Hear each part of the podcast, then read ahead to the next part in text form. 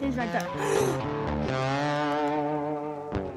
This episode of the Bucktales podcast is brought to you by Pistol Creek and Trip Sporting Goods. Oh, good blood. All right, that's, that's some good blood here. Shut up. Yeah. Look at that. Woo. Good deer, babe. Hello and welcome back to another episode of the Bucktales podcast. This is your host, Eli Self. I'm here today with John Browning, and we are going to talk all things Pistol Creek today, how turkey season has been going, um, what birds have died. I know birds have died nationwide, top to bottom, southeast, Midwest, North. I mean, they, they've died all over the place this year. And uh, just going to talk about turkeys. This may be my first turkey episode ever on the podcast, but um, but yeah, welcome in, John. Thank you for coming on tonight. Thank you for having me. Yes, sir. So uh I don't know if I've ever told you this. I definitely never put this on the podcast, but um how I got my start into turkey hunting. It was before I ever knew John, but I was involved with an organization called United Special Sportsmen's Alliance. And they allowed kids with terminally terminal illnesses or life-changing ailments. You know, I've got the physical disability going on. So I got to kill deer in Illinois, Alabama.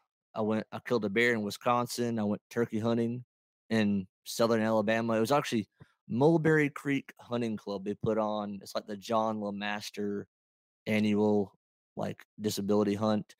But at this place, we you know, we went and stayed there in Alabama. And it was one of those places where you get up in the morning, you go out you know, it, it's a lot like South Georgia, sandy pines, things like that.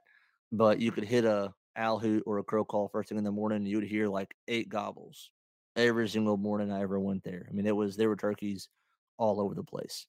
So that's how I got my start into turkey hunting. I don't know if I'd ever told you that, John, but uh, no, I, I knew you had done that hunt, but I didn't know that's where you got your start.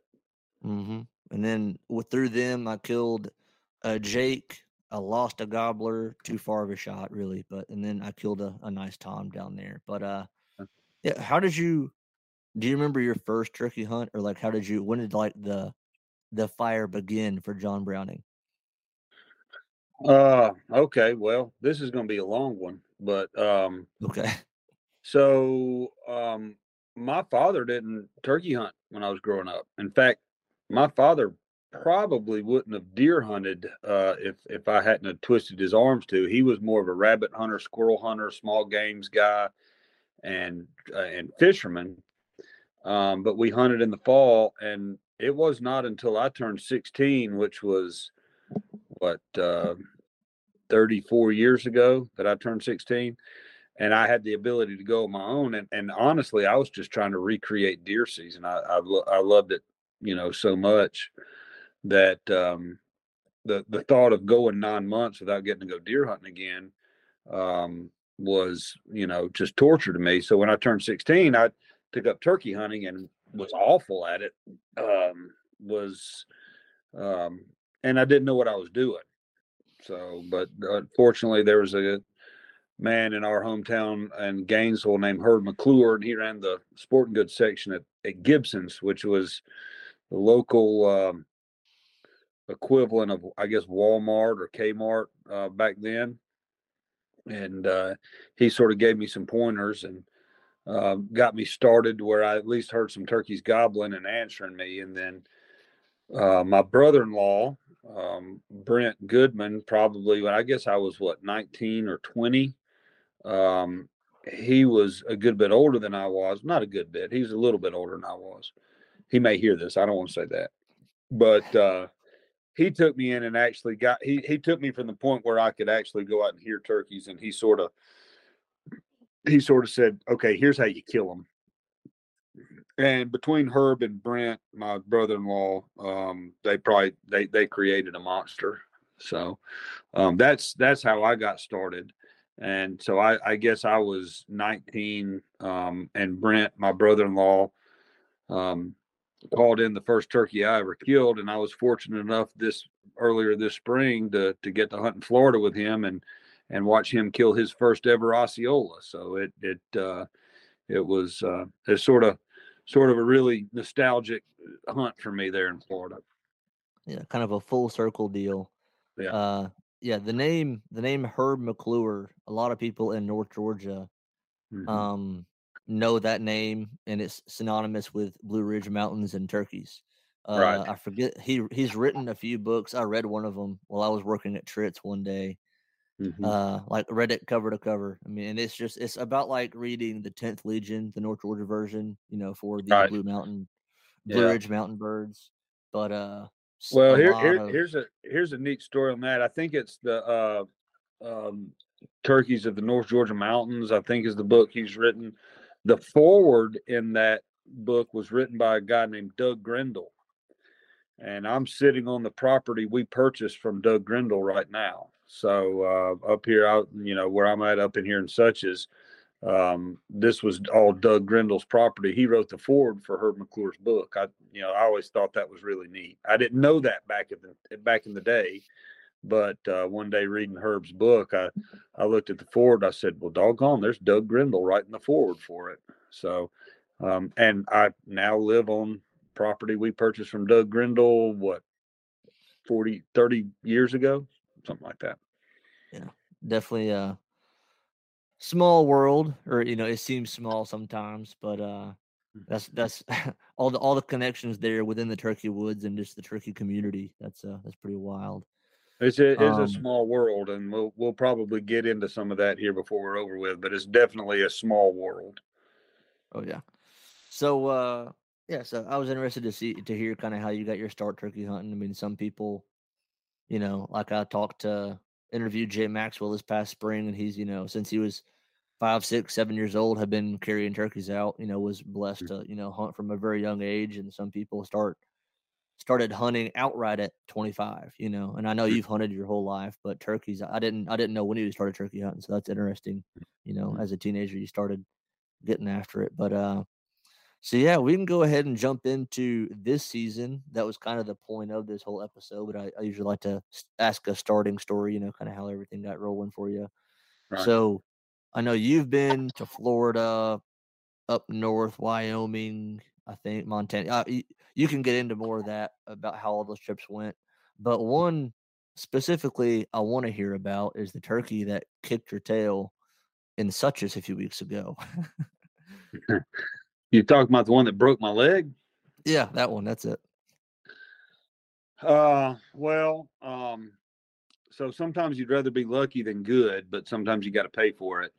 So uh, I had I had been seeing this turkey and honestly been letting him go. Um, for those of y'all don't know, my my youngest daughter Maddie's a big turkey hunter, and and we had been seeing a bird regularly up here on our family land, and um, I just you know hadn't really hunted him, and was working on the tractor one day and happened to see him. I had just got done bush hogging, and as soon as I got done bush hogging, he was out in the meadow that I just bush hogged and came by. That was the second time I'd seen him that day. And I finally decided, you know, he's asking for it. So I went up to the uh, top of the hill, parked the tractor, ran down. I couldn't find anything to wear except for my 15 year old daughter's leafy flage top. Grabbed my shotgun, a head net, a camouflage hat, mouth call, went down there in, uh, in tennis shoes and blue jeans and uh, set up where I thought the bird wanted to go to. And, and it was one of those hunts that uh, it was, you know, I called to him maybe three times and, and, um, it was, you know, it's one of those that never happens. Like I said, you'd rather be lucky than good. And he came, you know, busting in, uh, a nice bird. I've got him sitting right out here on the porch right now, drying out his his cape and his and everything. He's he's, he's a nice bird, but uh, came running in, hit him just right, and shot him uh, at about thirty, probably about thirty yards. But he's right on the other side of a ditch. And uh, when I shot, the second I shot, I heard a gobble from right in that area and uh, immediately thought when I heard the gobble, well, I've missed him. And so I pop up real quick and look, and I- see the turkey's laying there, and realize real quick what's actually happened. There's another turkey somewhere, and he's he's gobbled at me. but the bird started flopping a little bit, and we may get into Florida, and y'all might understand why I might want to get to the bird really quickly when you hear the Florida story. And um, I run over there, and I had to cross this ditch. Uh, it was about chest high, and as I started down the ditch, I felt something slap me on the back of the leg.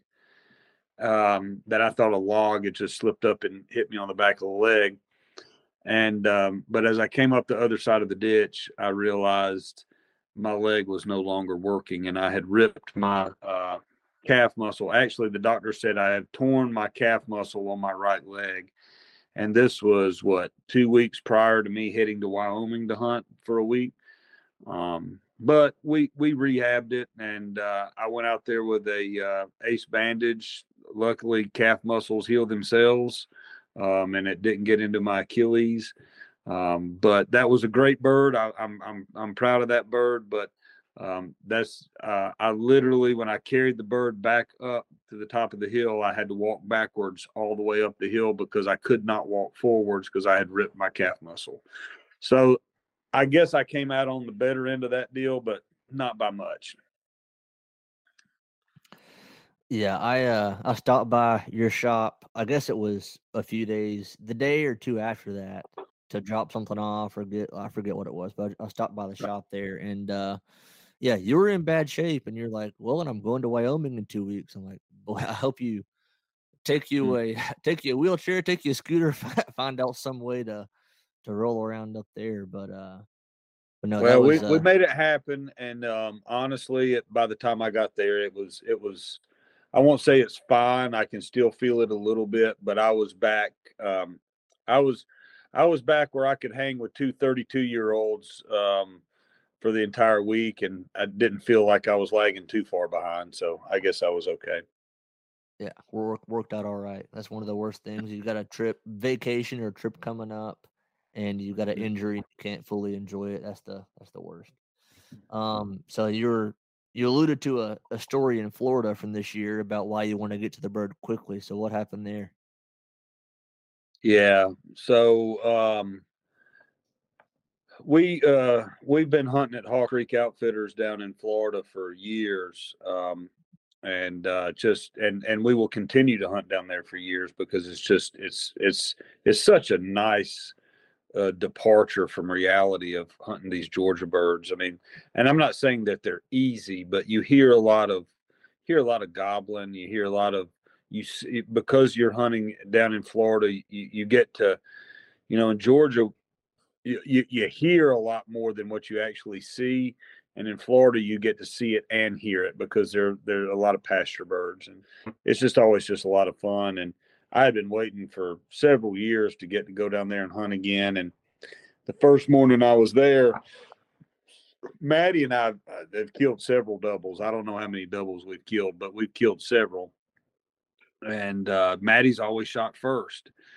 And this particular morning, um, we were set up on some birds on the roost, and uh, we set some decoys out in front of me against my better judgment. But I, I, a good buddy of mine named Mark Hughes said, "No, no, no, no, put the decoys out," and we did. And um, I called to the birds off the roost, and they they were just hammering everything I did, and they flew down honestly, they flew down before they should have. I was like, it's still stinking dark. I we, we're not even gonna be sh- be able to shoot these things. They flew down so early, and they sat there and stared at those decoys for what seemed like five minutes. So it was probably only about thirty seconds to a minute. But and then they turned and stuck their nose up and just walked away, and uh, were gone. They weren't coming into those decoys. And I said, you know, that's been usually been my experience whenever I've tried a decoy, but um, after a while, Maddie and I chose to get up and run up to the head of this cypress swamp.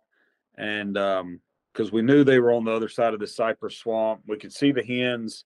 Uh, we couldn't see the gobblers, but we could see the hens, and we knew they weren't going to be too far. So we got up in the point of this cypress swamp, and um, gradually the hens started working back to us. And right by us, we had them in a little pinch point between the head of this swamp and, a, and the head of a, a pond. And um, the hens went by 15 to 20 yards from us. And um, I, I, I, told Maddie, I said, look, those, those hens, uh, those gobblers are not going to be that far away. And um, I don't know if she said it right then or if she said it a little bit later, but uh, just a second or two later, it wasn't long. She said, well, "I can see them right there. Here they come." And two strutters are coming right down, right down Maddie's gun barrel, but they're out about hundred yards, and they get into about seventy-five, and then they hook right, and and uh, when as they start hooking right, Maddie basically tells me I don't have a shot um, when they go to over her right shoulder. And at this point, they weren't really in range, but they were too close to um, for her to turn or do anything like that.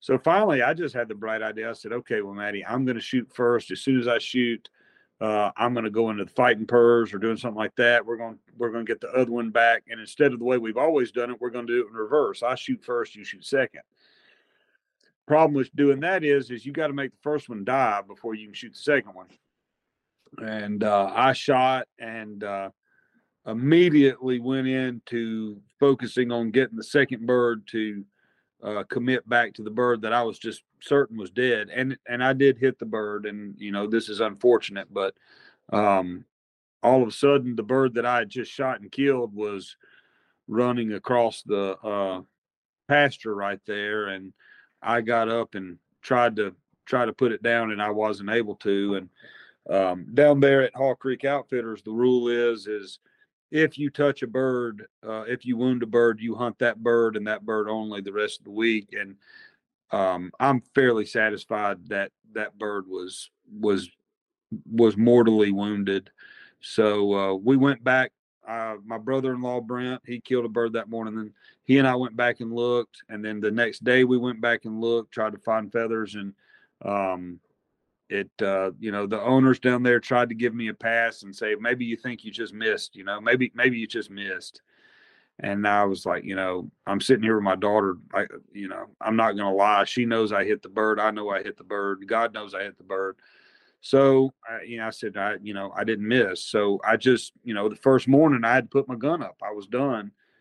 But ultimately, you know, that was sort of what that's probably the key. That that that moment set off what I think the theme of this year has been is is you know you're going to find what you go looking for and at that moment I was not real happy. I had just I've been waiting so long to get back down there to my you know this is my Disney World that I go to and uh, got back down there and um, for the first morning to you know to ruin it for the next three days um, you know I was like I, you know this only happens to me you know th- this is the only kind of stuff that happens to me.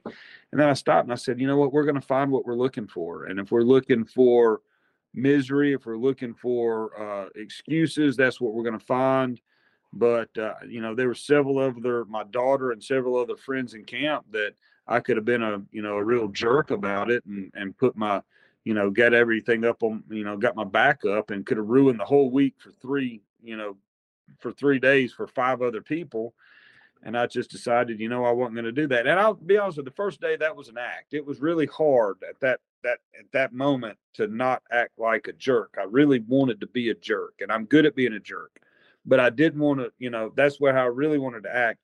But I didn't want to ruin the week. And then at that time, I came back and um, told my wife, I said, "That's the that's the best vacation I've ever had in my life." And you know, I spent the rest of the the next three days without a gun, helping other people find turkeys and and um, trying to get somebody else on a bird, and everybody else ended up killing a bird. It was great. Now Maddie, um, my you know you know the the turkey killer Maddie, my youngest daughter, she averages a bird in Florida about every 57 minutes she's in the state of Florida. But this year she had to work hard. They weren't responding.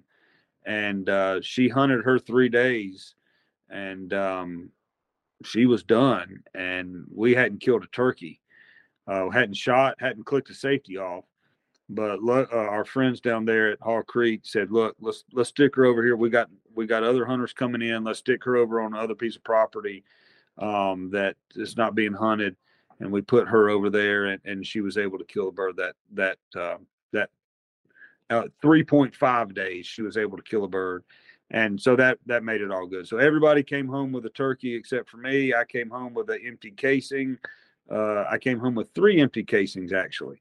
but um, it uh, you know that's why uh, that um, this year I've been because I thought that bird in Florida was dead. I literally watched his watched him roll over and was like, okay, let's just worry about this second bird. Let's get the second bird dead. And um, probably should have uh, probably should have spent a little bit more time getting that first one dead before you start worrying about the second one. Right. No, that's uh I remember you like in in our Pistol Creek uh group text. I remember mm-hmm. hearing about you uh having a miss you know, you missed in Florida and that's a tough way to start a trip, day one, like you said.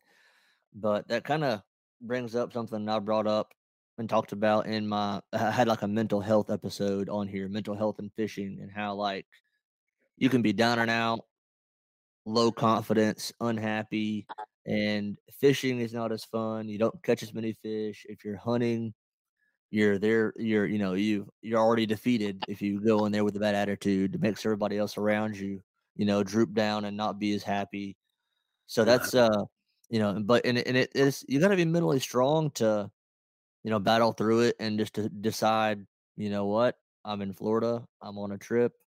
You know with my daughter. You know in your case. So that's uh you know, you got to be mentally strong to battle through that. And that's, I mean, that's the, you know, social media nowadays.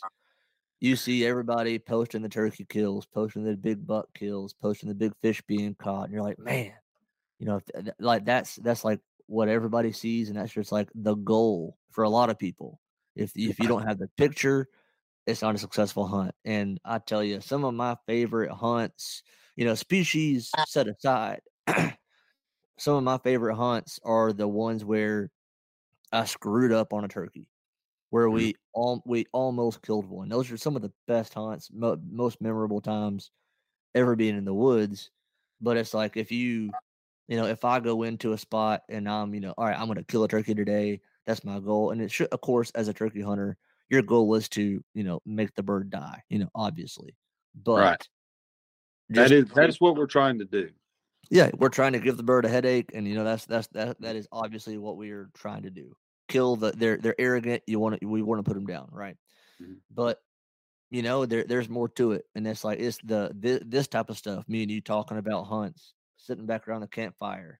You know that's the like at Pistol Creek after the hunt. You know, and during deer season, that's some of the funnest times you can have is just sitting around a campfire shot you know swapping bs stories and it's just the that's the camaraderie that you know hunting was formed upon and i think and, and i'm not saying you do this but i feel like a lot of like the social media the tiktokers all the all the social media hunters build it up where you've got to be wearing the sitka wearing the high dollar gear killing a bird every time you go in the woods and it's like that's you know some people are getting off base there you know and i've kind of got off on a tangent there but i feel like that's the well, I mean, the, the nice thing about turkey hunting is, is it, it's you can you can measure your success in a couple of different ways. Uh, you, you, don't. Um, I've had a lot of very successful turkey hunts that ended with no shots fired. Um, I can't say that about any other species I hunt.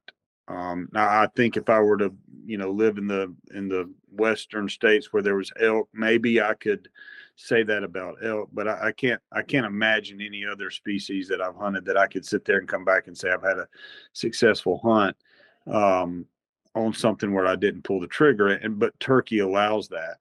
And the and the one thing that everybody needs to remember is is and and I'm quoting Donald Jarrett on this one is the master of the turkey woods is the turkey, and he usually wins.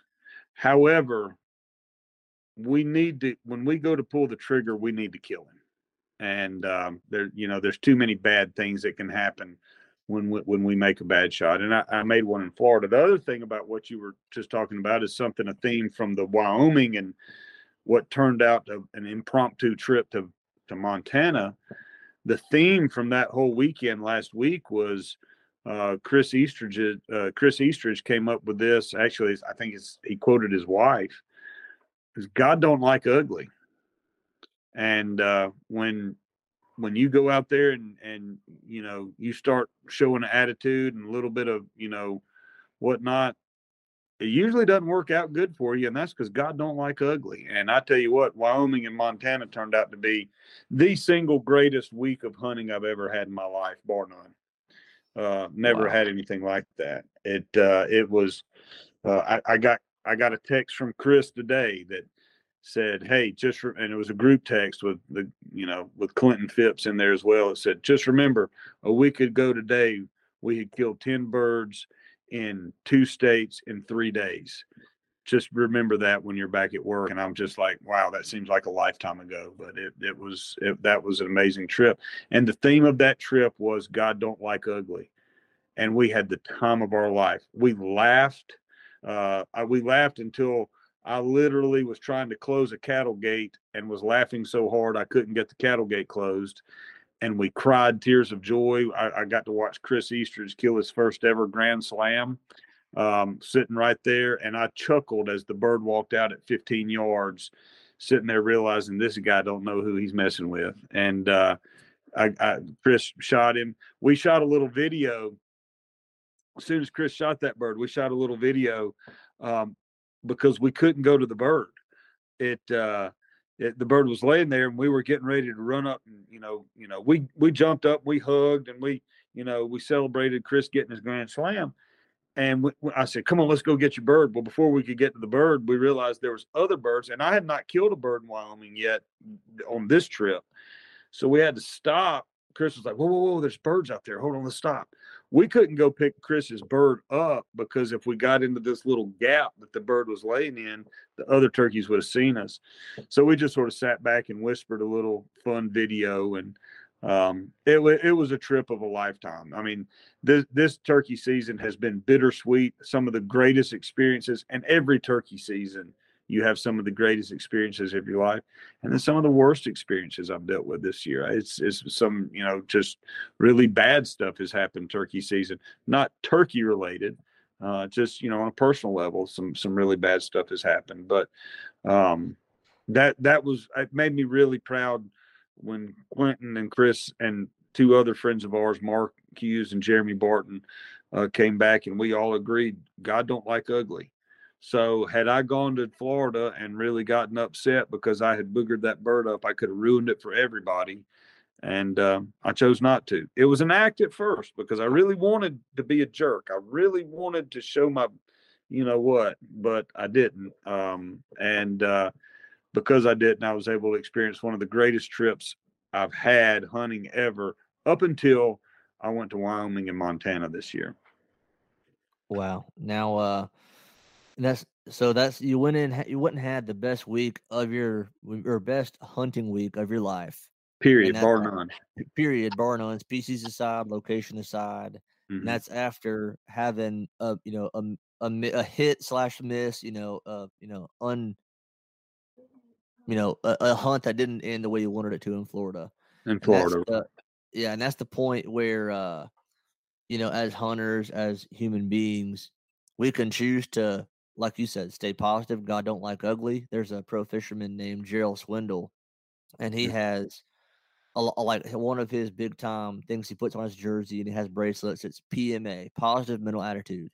Mm-hmm. And because he's, you know, he fishes for a living. I mean, if he he has sponsorships and things like that for sure, but mm-hmm. if he doesn't perform, he doesn't put food on the table. You know, I mean, he's that's the you, you got to be positive. You got to flush the bad stuff, and that's you know, you could have went to Wyoming with an anxious mind and an anxious heart of, well, crap, you know, if I see a turkey, I'm gonna screw it up. Or, you know, if so and so sees one, he'll screw it up and miss. You know, you could have had a truly anxious and, you know, you know, uneasy mind about it. But like you said, you look at the bright side, you get things you, you, you move past it.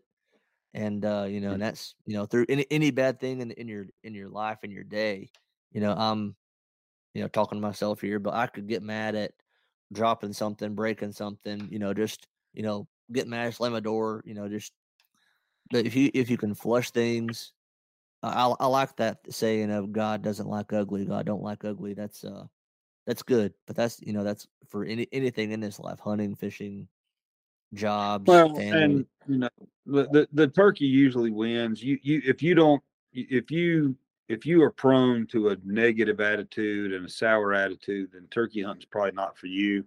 because he's going to beat you like a drum a lot of times. And uh, I've had a personally, I've had a good year. I think um, you know in Georgia, and um, I had a great year in Florida. I just personally didn't bring home the turkey, but I had a blast. And um, Georgia, I did really good. Wyoming, didn't know I was going to go to Montana. Um, but um, I've also had years where I didn't do so good.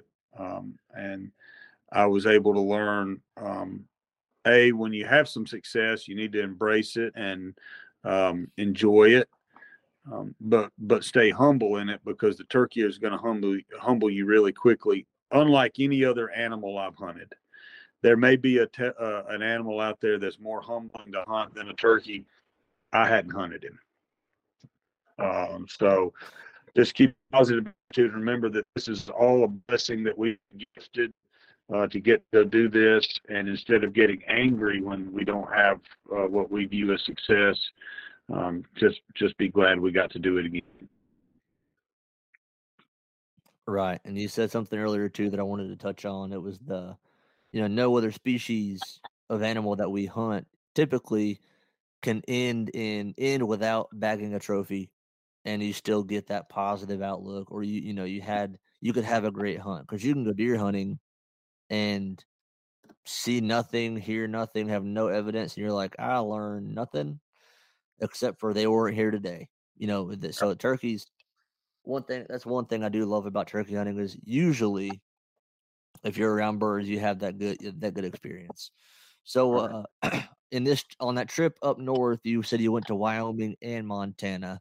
Uh, mm-hmm. How was it? You got to fit, or was it? Uh, was it public land both places? Were y'all up on a guided trip, or what? What was that trip like? Uh, it, it, was public land. Um, in Wyoming, um, we had uh, paid a private landowner access from his land to get to the public land, and um, he actually was actually providing us a place to stay as well.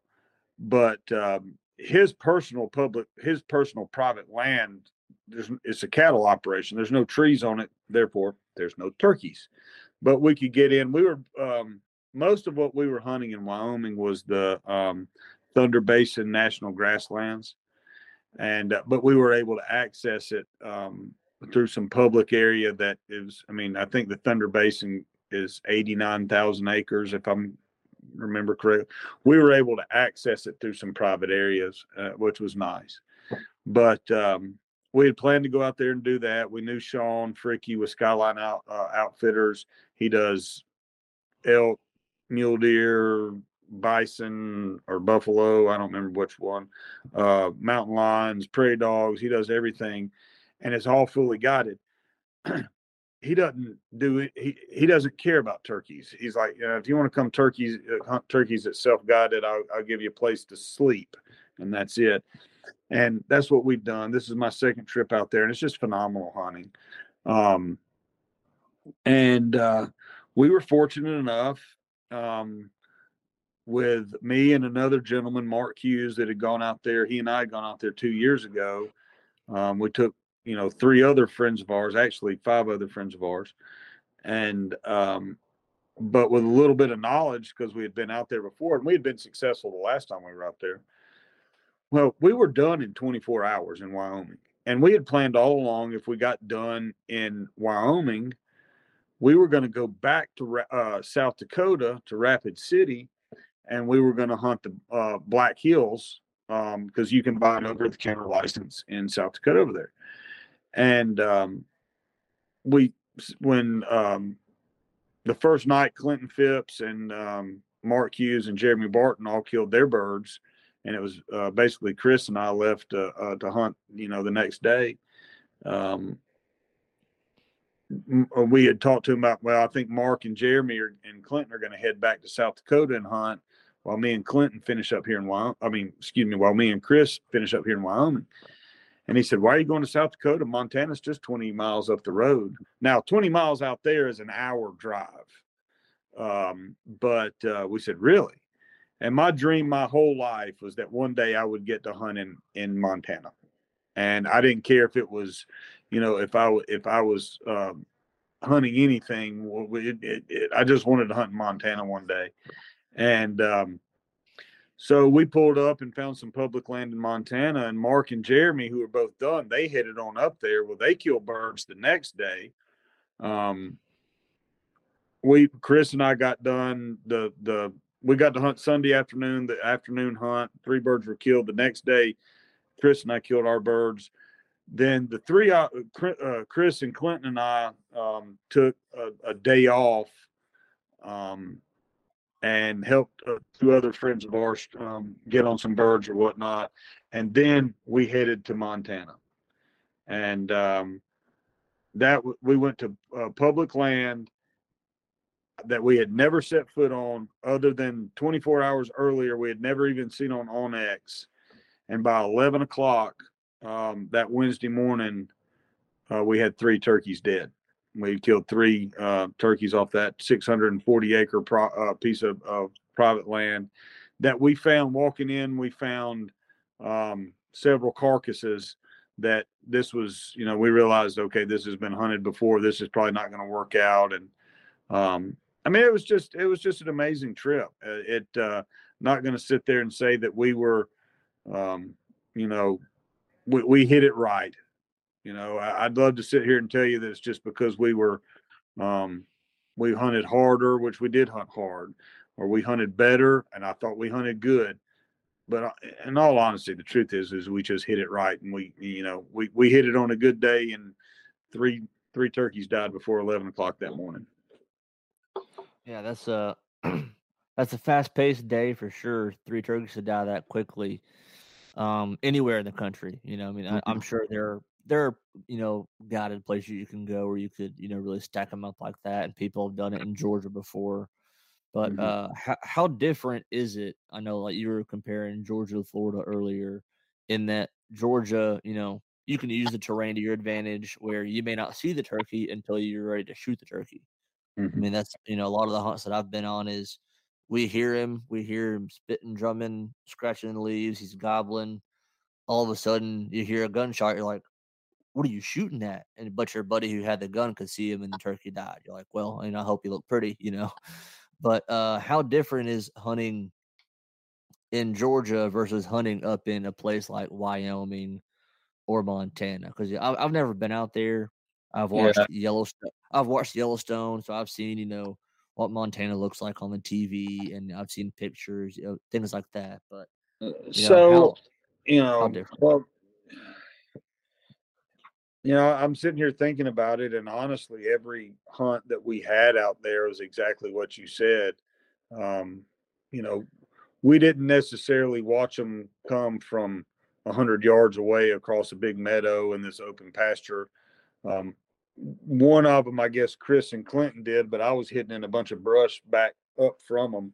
I didn't get to see Clinton's bird come in, and Clinton killed a big one. But um, you know, the hunt was not a lot different. It um, the gobbles obviously sound a lot different. The terrain, um, where you and I are from in North Georgia, um, I would tell you that the terrain's not nearly as bad. The hills may be bigger, but they ain't near as steep. Um, that's how come a 50 year old could keep up with two 32 year olds.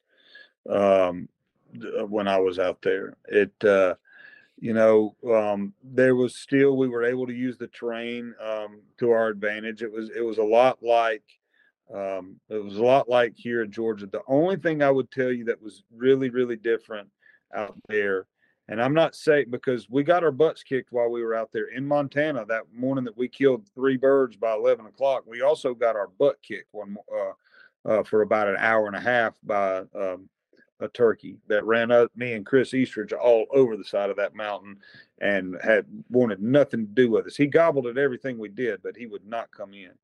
So a butt kicking out there feels just as bad as a butt kicking here in Georgia. But um, the only thing I would tell you that's really different is is other than that one bird that that whooped me and Chris, um, when we got a bird out there to, we heard a lot of gobbling.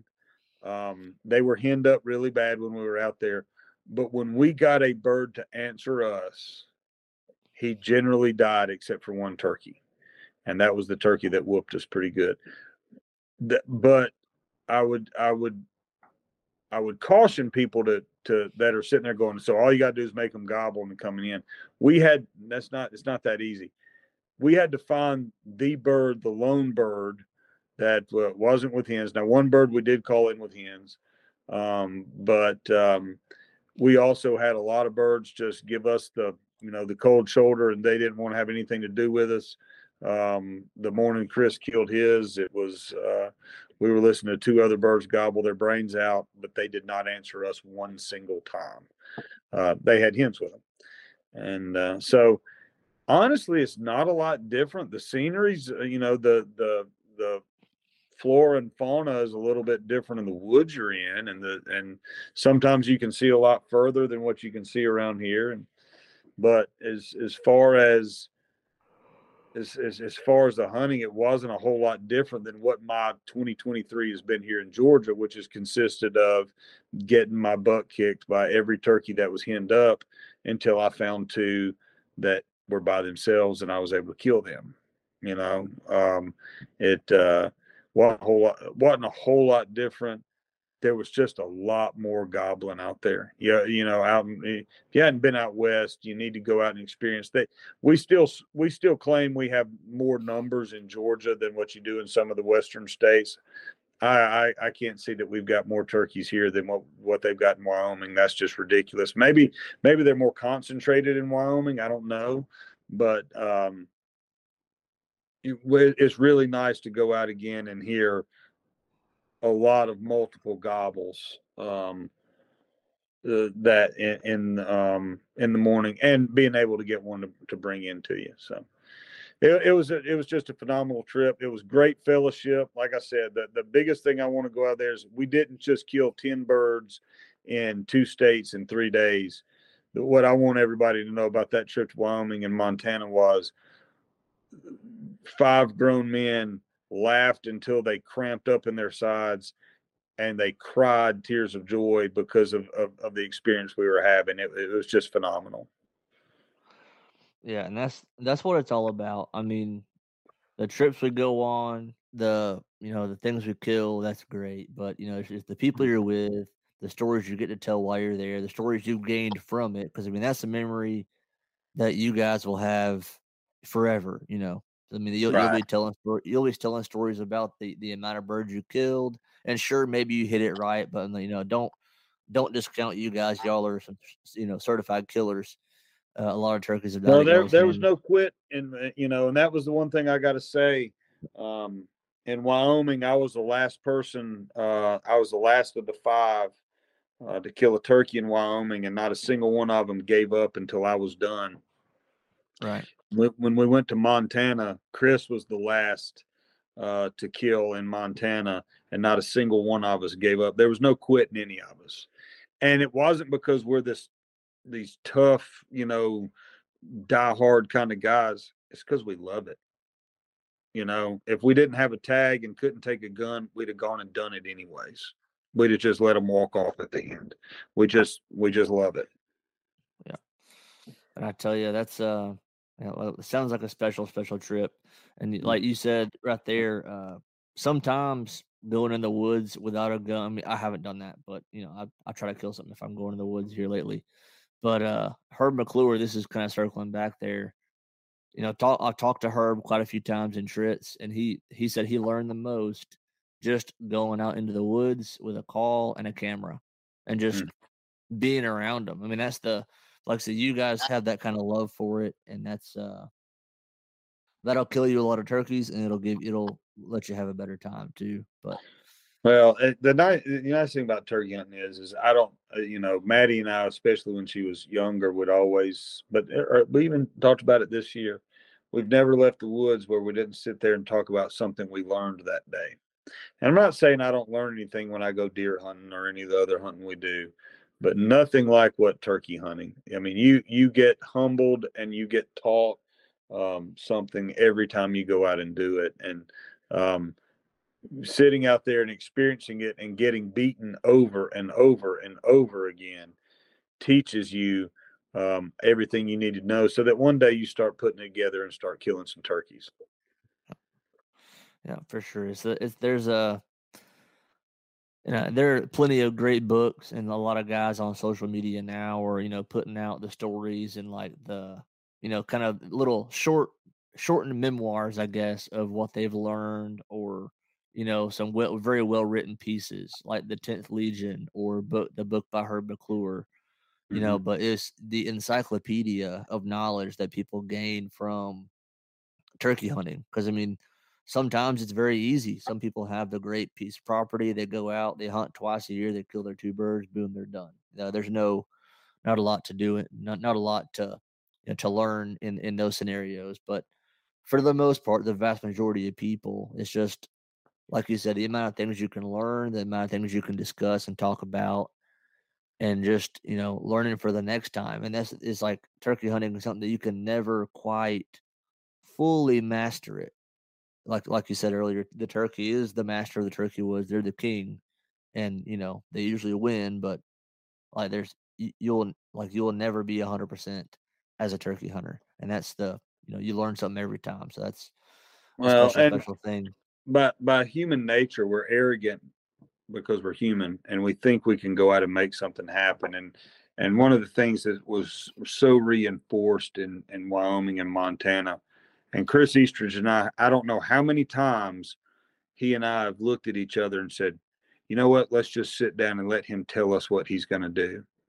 And, and, you know, so many times you want to go, no, no, no, no, let's call again. Let's make him gobble or let's go right over this ridge and see if we can see him. And um, what was reinforced so well in Wyoming and Montana was how many times that he and I, not just out there, but for the last several years we've hunted each with each other, um, one of us has looked at those and said, we just need to sit down and rate. Now it's like a race to see who can say, hey, let's just sit down and wait and see, let him tell. Because 10 minutes after we sit down and stop, we kill turkeys, you know, um, you know, and that's things that, um, that, you know, patience comes with, with experience but um, it, it's also something that's not human nature. You want to no no no. I'm gonna keep going. I'm gonna keep going. I'm gonna, I'm gonna keep doing this. No, sometimes you got to back off. Sometimes you got to sit there and go. You know what? I'm just gonna let him tell me what he's doing before I go do this, and and uh, good things happen. I can't remember a time except for one time um, that Chris and, and that was in Alabama last Saturday that Chris Eastridge and I have sat there and said you know what? Let's sit there and let this bird tell us what he's going to do. That we didn't end up killing that turkey. That was that last Saturday in Alabama was the first time that we've ever done that and not killed a turkey directly afterwards. Yeah, that's uh the last few years. That's something I've started doing more of. Is you know I'm. I guess you could call it arrogant, but like it's uh, that an arrogant type of turkey hunter.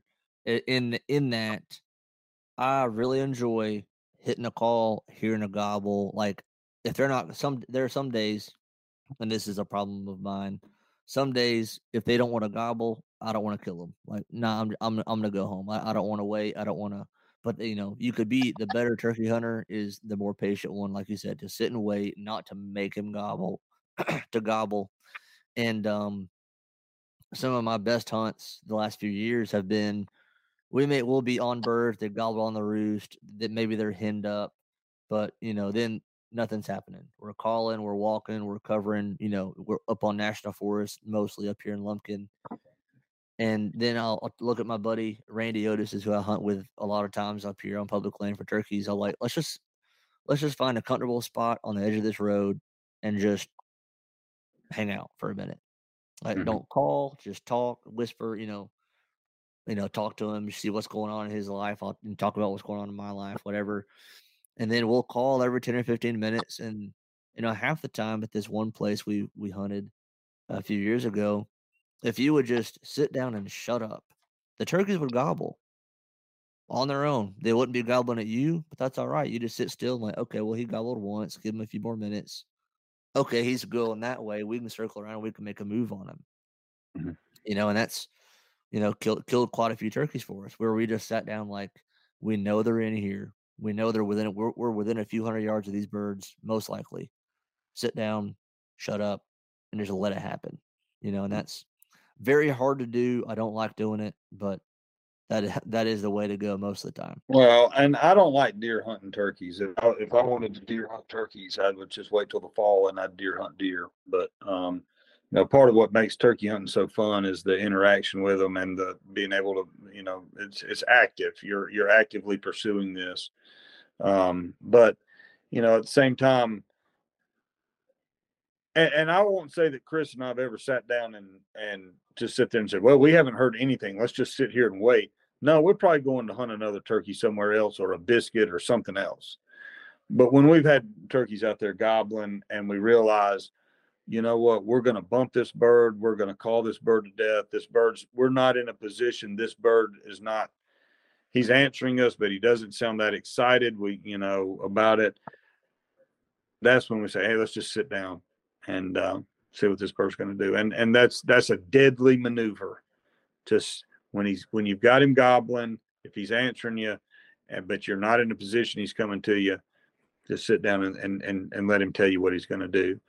Because this year has been the year that um, there's not been a lot of gobbling in the southeast. I don't know. I don't. I haven't talked to anybody this year who has said um, that. Oh yeah, they're gobbling their brains out. Now maybe there's a morning here or there where they've done well, but but at the same time, everybody's seeing a lot of turkeys. They're just not gobbling a lot and um, both both turkeys I killed in Georgia, I just happened to strike them at the right time, and um, you know, um, there was and this the first bird I killed in Georgia, um, he came in silent to me, but I had I had worked him the day before. I should have killed him the day before, um, but I'm that guy that always sits there and says, whatever we do, we ain't gonna let a turkey get out of here alive. We're not gonna let him come in and not take the shot. Well, I didn't take the shot but uh, he and it was a it, I had a good shot on him, and um, it uh, but he had come so far so quick. I just knew he was going to walk three more feet and get out of the thick stuff, but he didn't. He turned right around and went away, and I spent the next two hours. Uh, down there, um, letting him gobble at everything I did, but he would not break and come back to me. But next day, I was able to slip in there and tried to find him, and I, I, and I did. I just set up. I said, I know he's in here. I just went in there and and set up and called every once in a while, and he never gobbled, never heard anything. I just happened to cut my eyes over to the left, and uh, he was coming in there with his head up, looking around for me, and uh, I decided at that point I would shut up and let him just walk right in front of me, and he did. Um, second bird I killed in Georgia. Um, it was the one I, I talked about earlier, and um, I'd been seeing him strutting and everything out in one of the pastures, and I finally just parked the tractor, went down there, yelped at him three times, and I hit him at the right time. He this was quarter to quarter to five in the afternoon. He uh, um, you could look at him out in that field by himself, and I was like, he's by himself. He's you know he's dead bird walking, and uh, and he was. He came right in, um, and that's you know, that's the majority of the. Everybody blames it on being a suicidal two year old. I don't. I don't agree with that. I think there's a lot of times you just find a bird by himself, and he's going to come running in. Um, and it doesn't matter what age he is, especially late in the season. Uh, that's when you kill your big birds, anyways. Um, they come running in um, because they're lonely. Yeah, a lot of times you got to find that right bird during turkey season for it to, to work out perfectly. But um, mm. it's getting pretty late here, so we can go ahead and look ahead to uh, the future with you and uh, another episode where um that we're wanting to do. So John has he he we, he's he, we're calling it the Gospel of Pistol Creek, and he alluded to it here a while back about what it involves and just the the crazy supernatural, God filled, faith filled things that have lined up around Pistol Creek and what has helped make Pistol Creek what it is today, and just all the people involved, the things that have happened and fallen into place. And we're going to do a much more well produced thing that I than I normally do. We're going to try to get get it in a nicer studio, nicer equipment, nicer you know, nicer audio, visual things like that so we can kind of encapsulate it. It'll be on my YouTube channel and my podcast, but it will probably also put it on Pistol Creek's YouTube. Yeah, we'll, we'll get it and up that, there. Yeah, and it's kind of the it'll it'll I don't know how long it'll be, but I know John said it's 48 minutes when I rehearsed it the other night for Austin's uh, memorial service. So okay, um, okay. Uh, but if we start, if you start talking, it could go it could go a while. But yeah, and, um, that's going to be one where I do a lot of shutting up and listening. You know, but uh, that's you know it's, it's your it's your story. It's the story of what Pistol Creek is and what it means, and just the. I feel like it's an important thing to do, you know, to let people know because that's you know all, all the big companies. I'm sure they have a you know a corny you know origin story of it started in a garage or you know whatever. Every mm-hmm. company has their where they started, and I feel like it's you know knowing that there is a gospel of Pistol Creek.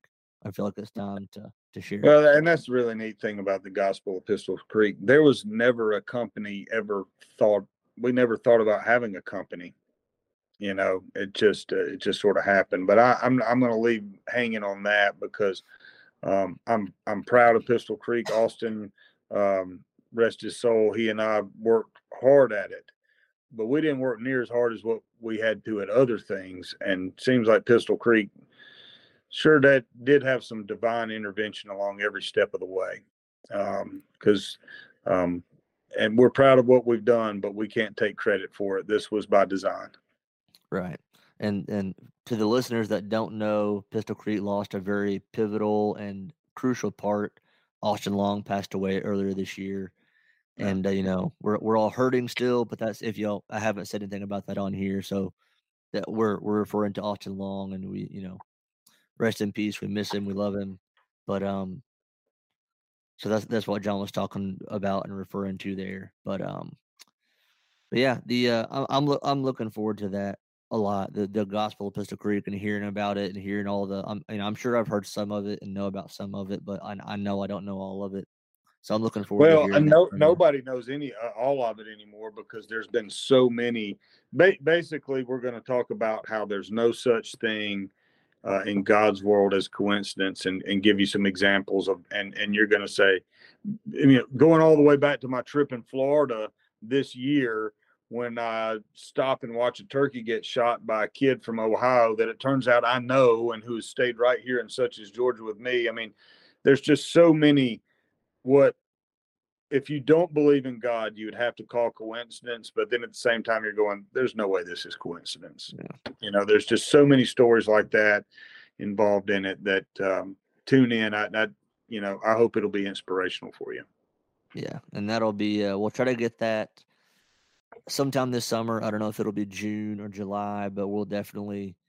It, will probably depend on availability of the uh the studio we're going to use. So we'll definitely this summer we're going to get that thing recorded and pushed out. So that's. I may I may even try to get Beverly in there, but we'll have to just tell her to keep her mouth shut.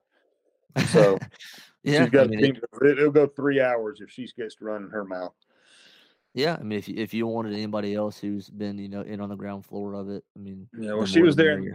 I mean, she was in. She was uh, originally she was in the backdrop, but she she witnessed it all happen, and and she was very integral in in pointing out to me and Austin several times. Um, you think this is coincidence? You're, and I knew it wasn't, but Austin did, and that's part of uh, all. That's part of the gospel of Pistol Creek is that what happened in Austin's life. That's really special. Yeah. Well, I'll I look forward to that, John. And uh, so it sounds like you guys have had a fantastic year so far. Uh, yeah, turkeys have been turkeys have been shot and called to all over the country, and that's you know the far reach of Pistol Creek is is amazing. You know, I mean, how many? And you, you may or may not know this for an estimate. How many states do you think Pistol Creek has had a hand in killing turkeys this year? Golly, um, some of them are just getting started up, so we're not done yet. But um, well, no, I was about to say, um, I don't think we've killed a bird in Arizona this year, and I don't think we've killed a bird in Hawaii um, this year. We've killed birds in both states before, but I don't think we've done that this year. Um, I, I don't know. I, I'm, I, we, we've, we've, you know, the actual creek bank guys, uh, we haven't hit that many states. Um, although Hunter Young and Reese Dockery are going worldwide. They're on a world tour, it seems like. Um, but I, I would venture to say at this point we've killed turkeys in 30 states so far this year. I, I didn't know if it was going to be 10 or 15, but 30, that's, uh, mm-hmm. you don't, you don't realize how far. Yeah. And that's not just the creek bank guys. That's, that's people oh, that are sure. sending us pictures and saying, Hey, I've killed yeah. one here and you know, this, that, and other. So yeah. I'd, I'd venture to say 30 is a, is a, uh, you know, give me a plus or minus on that one, but I'd say 30 states. Right. Right. How many turkeys do you think? Uh, I have no idea. It, about, uh, okay, okay, we can we can make this one easier on you. How many turkeys have been killed by the creek bank this year? Do you think? Forty. Forty. I'm guessing four. I'm I'm going to say in there in the range that there on on the group text we've got there's there's 20 guys on there, 20 guys and gals on there.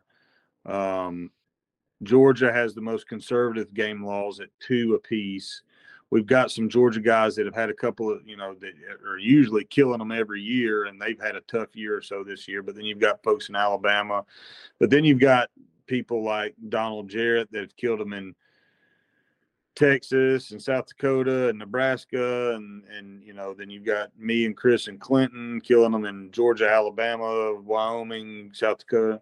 I, would say it's very uh, easily on the on the creek bank. There's an, on average 40 to, and I could be wrong. I could go back to the group text and look, but yeah. I'm, I mean, you're on the group text. What do you think? You think 40 is conservative? you think we've killed more than that? Yeah, I'd say, yeah, 40 to 50. So somewhere in that number mm-hmm. of like, you know, kills that the Creek Bank has had a hand in, you know, or, or, you know, pull the trigger on. Cause I know Tony Ryder guides at Hall Creek. So there's no telling how many turkeys he's seen well, I mean, year. if we're going to count that, I'm, I'm talking yeah. about trigger pulls. If yeah. we're going to talk about that, Donald Jarrett uh, at the operation he's got in South Dakota, they killed 33 turkeys in South Dakota, and then I don't remember how many in Nebraska. So I mean, yeah, you know, if you count so that, that, yeah, yeah, that I'm talking gets... about actual trigger pulls right. ourselves. Right. So it's probably um, that that would be you know, which you know I've killed five this year. Maddie, I mean, there's six between me and Maddie alone. So, right, you know, so it, uh, it, um, it's, it's been a good year. It's been, it's been a really good year. And, but at the same time, um, I'm not bragging about it because for about three years, I've needed a good year. Yeah. So, well, good deal. Uh, super proud of what all you and Austin and Beverly and everybody has built and just what it is nowadays. I mean, I remember whenever it first, you know, the first I, the idea first came out, I got a couple of calls that don't say, I don't even know if they say Pistol Creek on them. It was some of the first few calls I got from you, just like the first, first couple runs. Um, and I was like, I was like, yeah, I'm, I'm excited. Maybe it'll get big, maybe it won't, but either way, you know, I'm, I'm I was excited for you. So it's just, you know, I'm sure it's gratifying for you to see the reach it has, the reach it has, and the community it's built. I mean, that's the, that's the big thing. Is it's not just about building a call, well, making money, that, that's that's the, that's the biggest thing. I mean, it's uh, I, I don't anticipate retiring off Pistol, Pistol Creek. I mean, I'd love to. I'm not going to ever limit what it could do, but you know, I'd never be friends with Clinton Phipps from Oklahoma or for that matter, Chris Eastridge from Alabama, if it weren't for a turkey call, you know. And I just had the the trip of my lifetime with two people I'd have never met if it if it hadn't been for this. So really, yeah. uh, really blessed to to be a part of this and and and be along for the ride.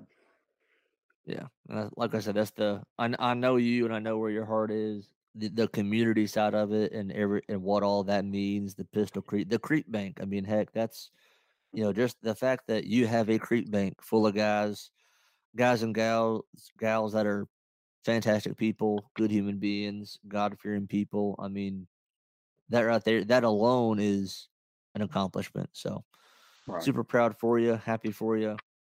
Thank you. Happy to be happy to be a part of it. You know, I'm not much of a turkey hunter. I screw up more than I kill, but you know, happy, yeah, happy to be a part. So, uh, but thanks for coming on tonight, John, and we will right. see See you later. All right. Well, thank you. I look forward to doing the Gospel of Pistol Creek. Yes, sir.